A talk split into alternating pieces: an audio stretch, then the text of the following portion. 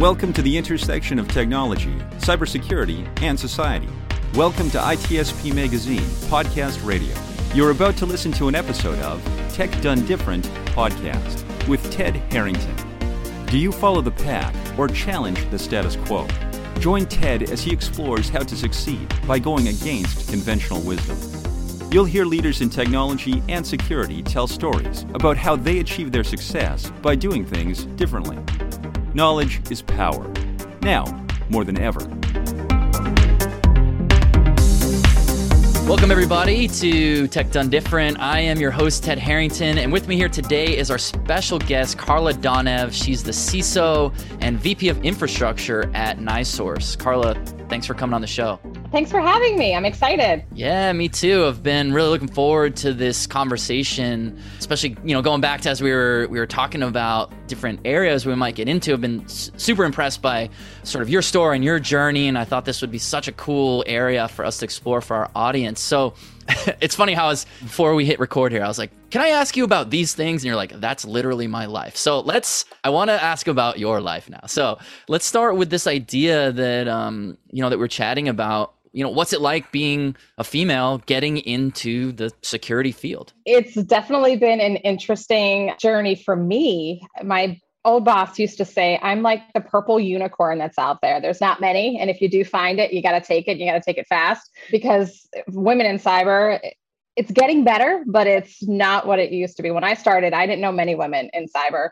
And so i didn't have many mentors or role models to talk to. It was always men who were in the role. And so it's been an interesting journey. I told someone the other day that I feel like I've been on every panel possible talking about women in cyber. And I actually said I shouldn't have to anymore. I mean, it's just sad that I still have to talk about it because there's there's not that many, but we are getting more and more every day. So it's it's been a challenge. Um, I'm very excited about it. I love my role. I encourage so many women to get into cyber. I think it's a really cool space to be. And I do think we bring a different perspective to it. But I would say it's the biggest challenge I've had is I was at RSA a couple years ago and walked into a vendor meeting, sat down in a room full of men, and they said, Are we waiting for your boss? And I said, No, I am the boss and they just looked at me and uh, i think it was a very interesting conversation. At the end one of them told me that they weren't expecting me to be so direct and knowing what i wanted. So fortunately didn't buy anything from that vendor and i won't share with you who they were but they're on my blacklist of yeah never doing business with them again.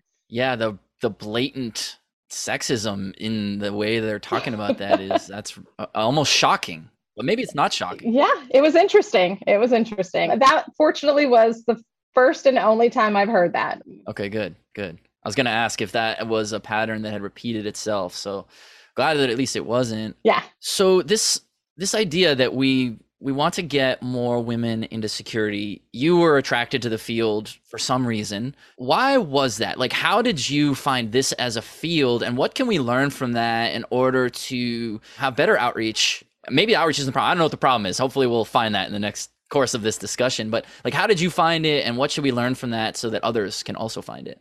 Well, I think the interesting thing is not a lot of women go to college saying, Oh, I want to major in computer science. They usually want to do business and marketing and doctors and nurses and lawyers, all those really fun jobs. And I was one of those. I went to college to be an accountant. And so, yes, I have my degree in accounting. I'm not a computer science major. I have no technology education at all. I did accounting for about a year and I thought, oh, I am going to just jump off a roof if I have to continue this profession for the rest of my life. So I went into consulting which was an even more interesting role. And but my consulting was with technology. I learned a lot about business process reengineering six sigma and it was all based on technology in the air force which was really really cool. I got to visit all the air force bases in the united states and ride in flight simulators do some really fun things. But I was like, wow, this is really cool. I, I love what I'm learning about. And um, at that point in time, I was on the Road Warrior for about two and a half years every week. And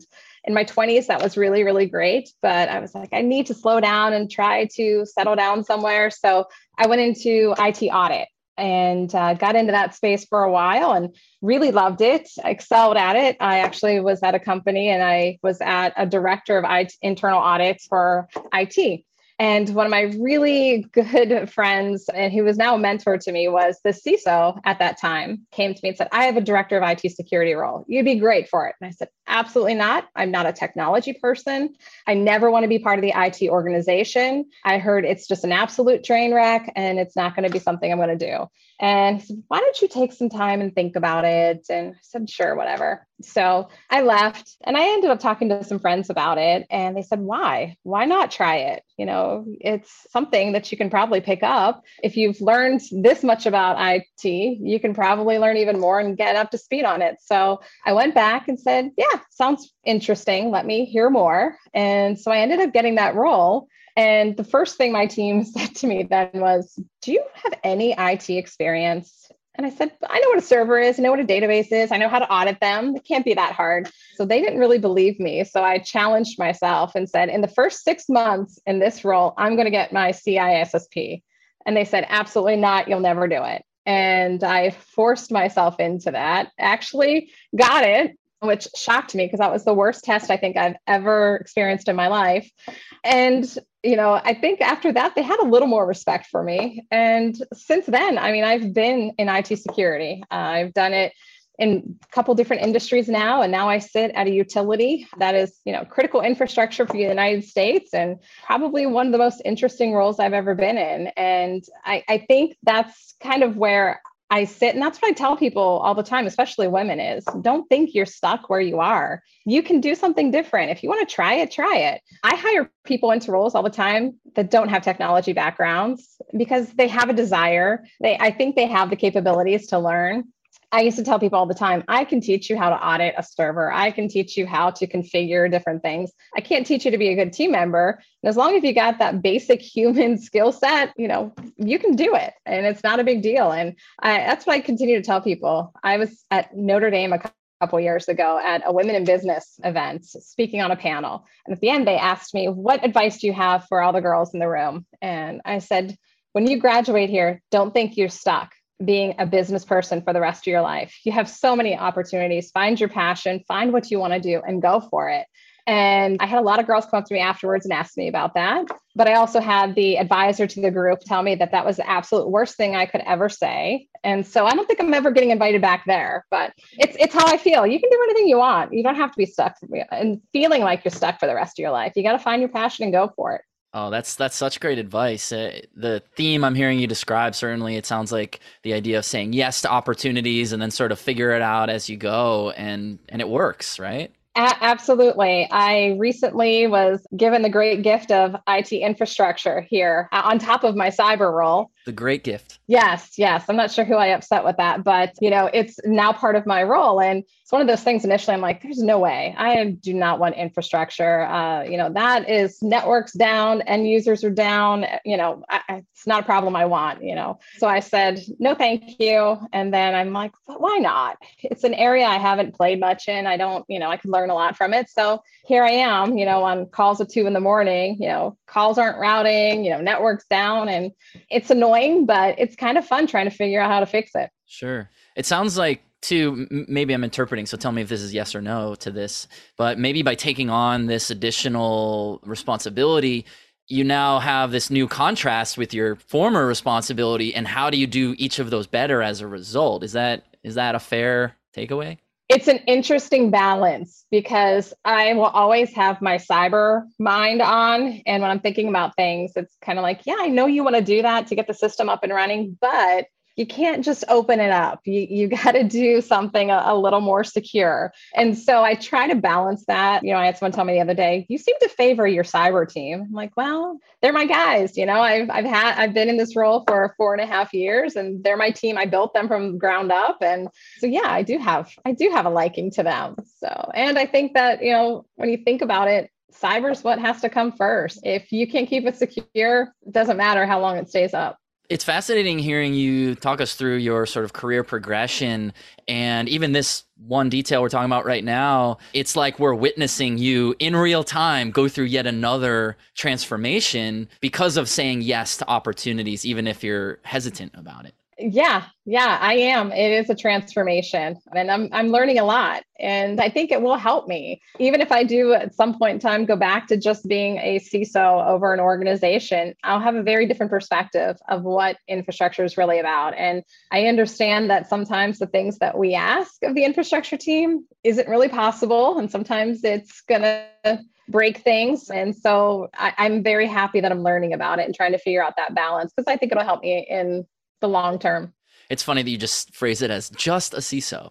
when I go back to just this one over overly demanding, incredibly taxing job. Yeah. Oh, you are taking on a lot. So you've got these these two parts to your role. Mm-hmm that maybe at times are in conflict with each other. Yeah. How do you rectify that? And I, I, think the advice that I'm trying to get at with this question is I think in a lot of organizations, this conflict exists between security and functionality. Sometimes it's within the same person or the same group, sometimes it's not. And they have to, you know, everyone has to balance this. So you are yourself balancing the two. How do you prioritize which gets, you know, ranked first in a given scenario when they're in conflict? Yeah, it's I've had to deal with that a couple times in the past week or two because is it hey, we want the system up and functioning or are we going to hold it back and try to make it more secure? And so you have to balance that and what I've really been trying to focus on the last couple days in a situation I'm dealing with now is the business need. You know, do I have to do the infrastructure stuff first to ensure that our customers are receiving the service they need. We supply natural gas and electricity to our customers. They can't go without that. So if the system has to go up with a piece of security missing for a short period of time or just not at the level we want, it, has to go. We cannot disrupt our service to our customers. But yet, if it's going to create a very large gap that we don't have any mitigating controls for, then we've got to address that. And so, you know, that's kind of the way that I think about it situation we're dealing with this week, it's well, no, there's, you know, the risk from a cyber perspective is low. So we can move this forward and make sure that our customers are getting the service they need. And then you know, let's figure out on the back end how to get it up to the level that we need it to be. So it that's what I put first is what's what's the business impact? Are customers going to be impacted by this? Because that's just that that can't happen. When our customers are impacted, they are not happy with us. The commissions in the states we run with are not happy with us. And so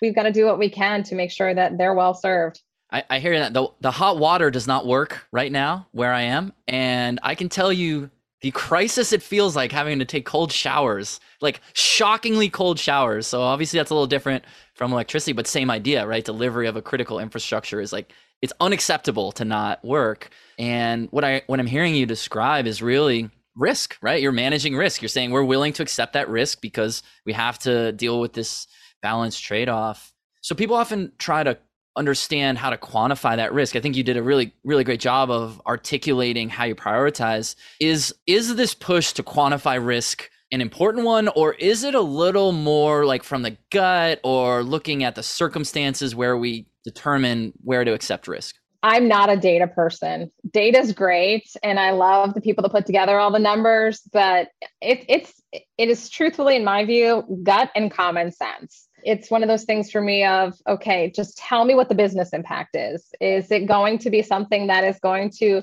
bring us problems to our customers or bring us long-term problems as an organization? And that's what really drives me is what's the common sense thing to do? You know we get the people who literally have to have you know powerpoint after powerpoint to make a decision. I'm i'm more of a what does my gut and common sense tell me to do well, I think we just discovered the name of this episode gut and common sense. I mean, that's, I love that. Yeah, I, I, would tell you that our data analytics team is probably, if they're listening to this, they will probably um, be sending me hate mail saying, then why are we putting together all these reports? Right.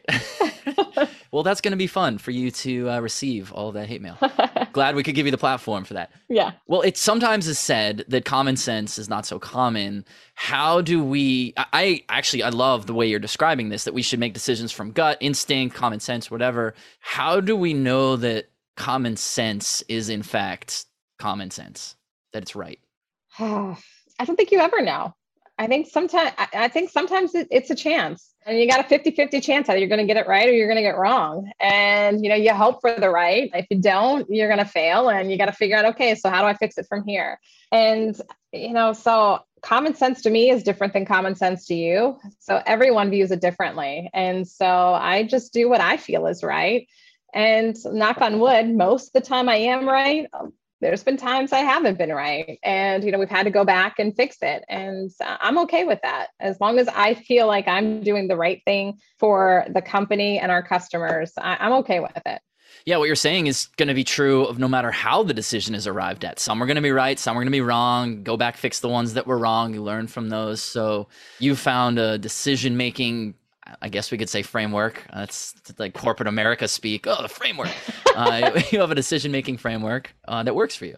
Yeah, it, it does. It, it's not scientific. There's no, I, I, can't put it on PowerPoint on how I made the decision, but it's what feels right. And, and I think a lot of times people get too into frameworks and too into methodologies of making decisions that you know they don't, just don't think about what should i do and it's all this data and everything else coming behind it and i think sometimes that takes too long and sometimes, you know, it's at the end, I, have gone down those paths of the frameworks. At the end, it's like, I still don't understand what I'm supposed to do. So for me, it's truly throw it out the window and just whatever feels right. You got to do it and that certainly seems to be the the common thread through everything you've been talking about today. I mean, you didn't when you were talking about those phases in your career and all the transitions you went through, you weren't describing this as, you know, making the decision on gut and common sense, but really as I think about it, that's really what you're describing. You had a situation, you said, "This feels right. I'm going to pursue it." And then and then it turned out to be true that it was right. Yep. Yep. I have a lot of people in my life who are very process oriented, need to go through that whole process. And I'm like, just tell me what you want me to do. I love it. I love it. Well, I think that ties into such a perfect bow this this whole conversation about, you know, how do we get more people into the field? How should we think about our careers? How do we make decisions? I mean, this this gut and common sense. Uh, what what a cool simple maybe it's maybe not simple to execute, but simple in terms of conceptualizing. What a, what a great idea. I love it. Yeah. Well, thanks. Uh, you know, most people probably don't think it's. They're like, "Well, how'd you get that decision?" I'm like, "I just thought about it." Right, right. Yeah, people feel like we have to. I mean, numbers obviously have a critically important role. Maybe we'll have to find an, uh, the next guest to have the counter argument, and then we can compare them side by side. Yeah, let's do that. That'd be super fun. I'd be like, just don't show me another PowerPoint slide with data. Yeah. well, Carla, thank you so much for being on the show. As we wrap up, is there anything you want to leave our audience with? Just thanks for having me. I, I really appreciate it. And just to reiterate, you know, take take a challenge. Do something different. Find your passion. If, if you're not doing something that you are really excited about then you're not doing the right thing. That's why i tell people all the time you know you got to enjoy what you're doing. If you're a cyber person and you know when that incident comes up and you're not all into it and ready to go and it's kind of like that adrenaline's going you're not in the right role. If you're going to hide in the corner you know you got to find something else to do. So find your passion and just go for it. I love it Carla, you're awesome. I learned so much from you today. Thank you for being on the show. well, thanks for having me. Yeah, this is fun. For everyone, if you want to learn more about what Carla's up to or about the show itself, just head to tedharrington.com backslash podcast, and we'll catch you next time. We hope you enjoyed this episode of Tech Done Different podcast with Ted Harrington. If you learned something new and this conversation made you think, then share itspmagazine.com with your friends, family, and colleagues. If you represent a company and wish to associate your brand with our conversations, sponsor one or more of our podcast channels. We hope you will come back for more stories and follow us on our journey. You can always find us at the intersection of technology, cybersecurity, and society.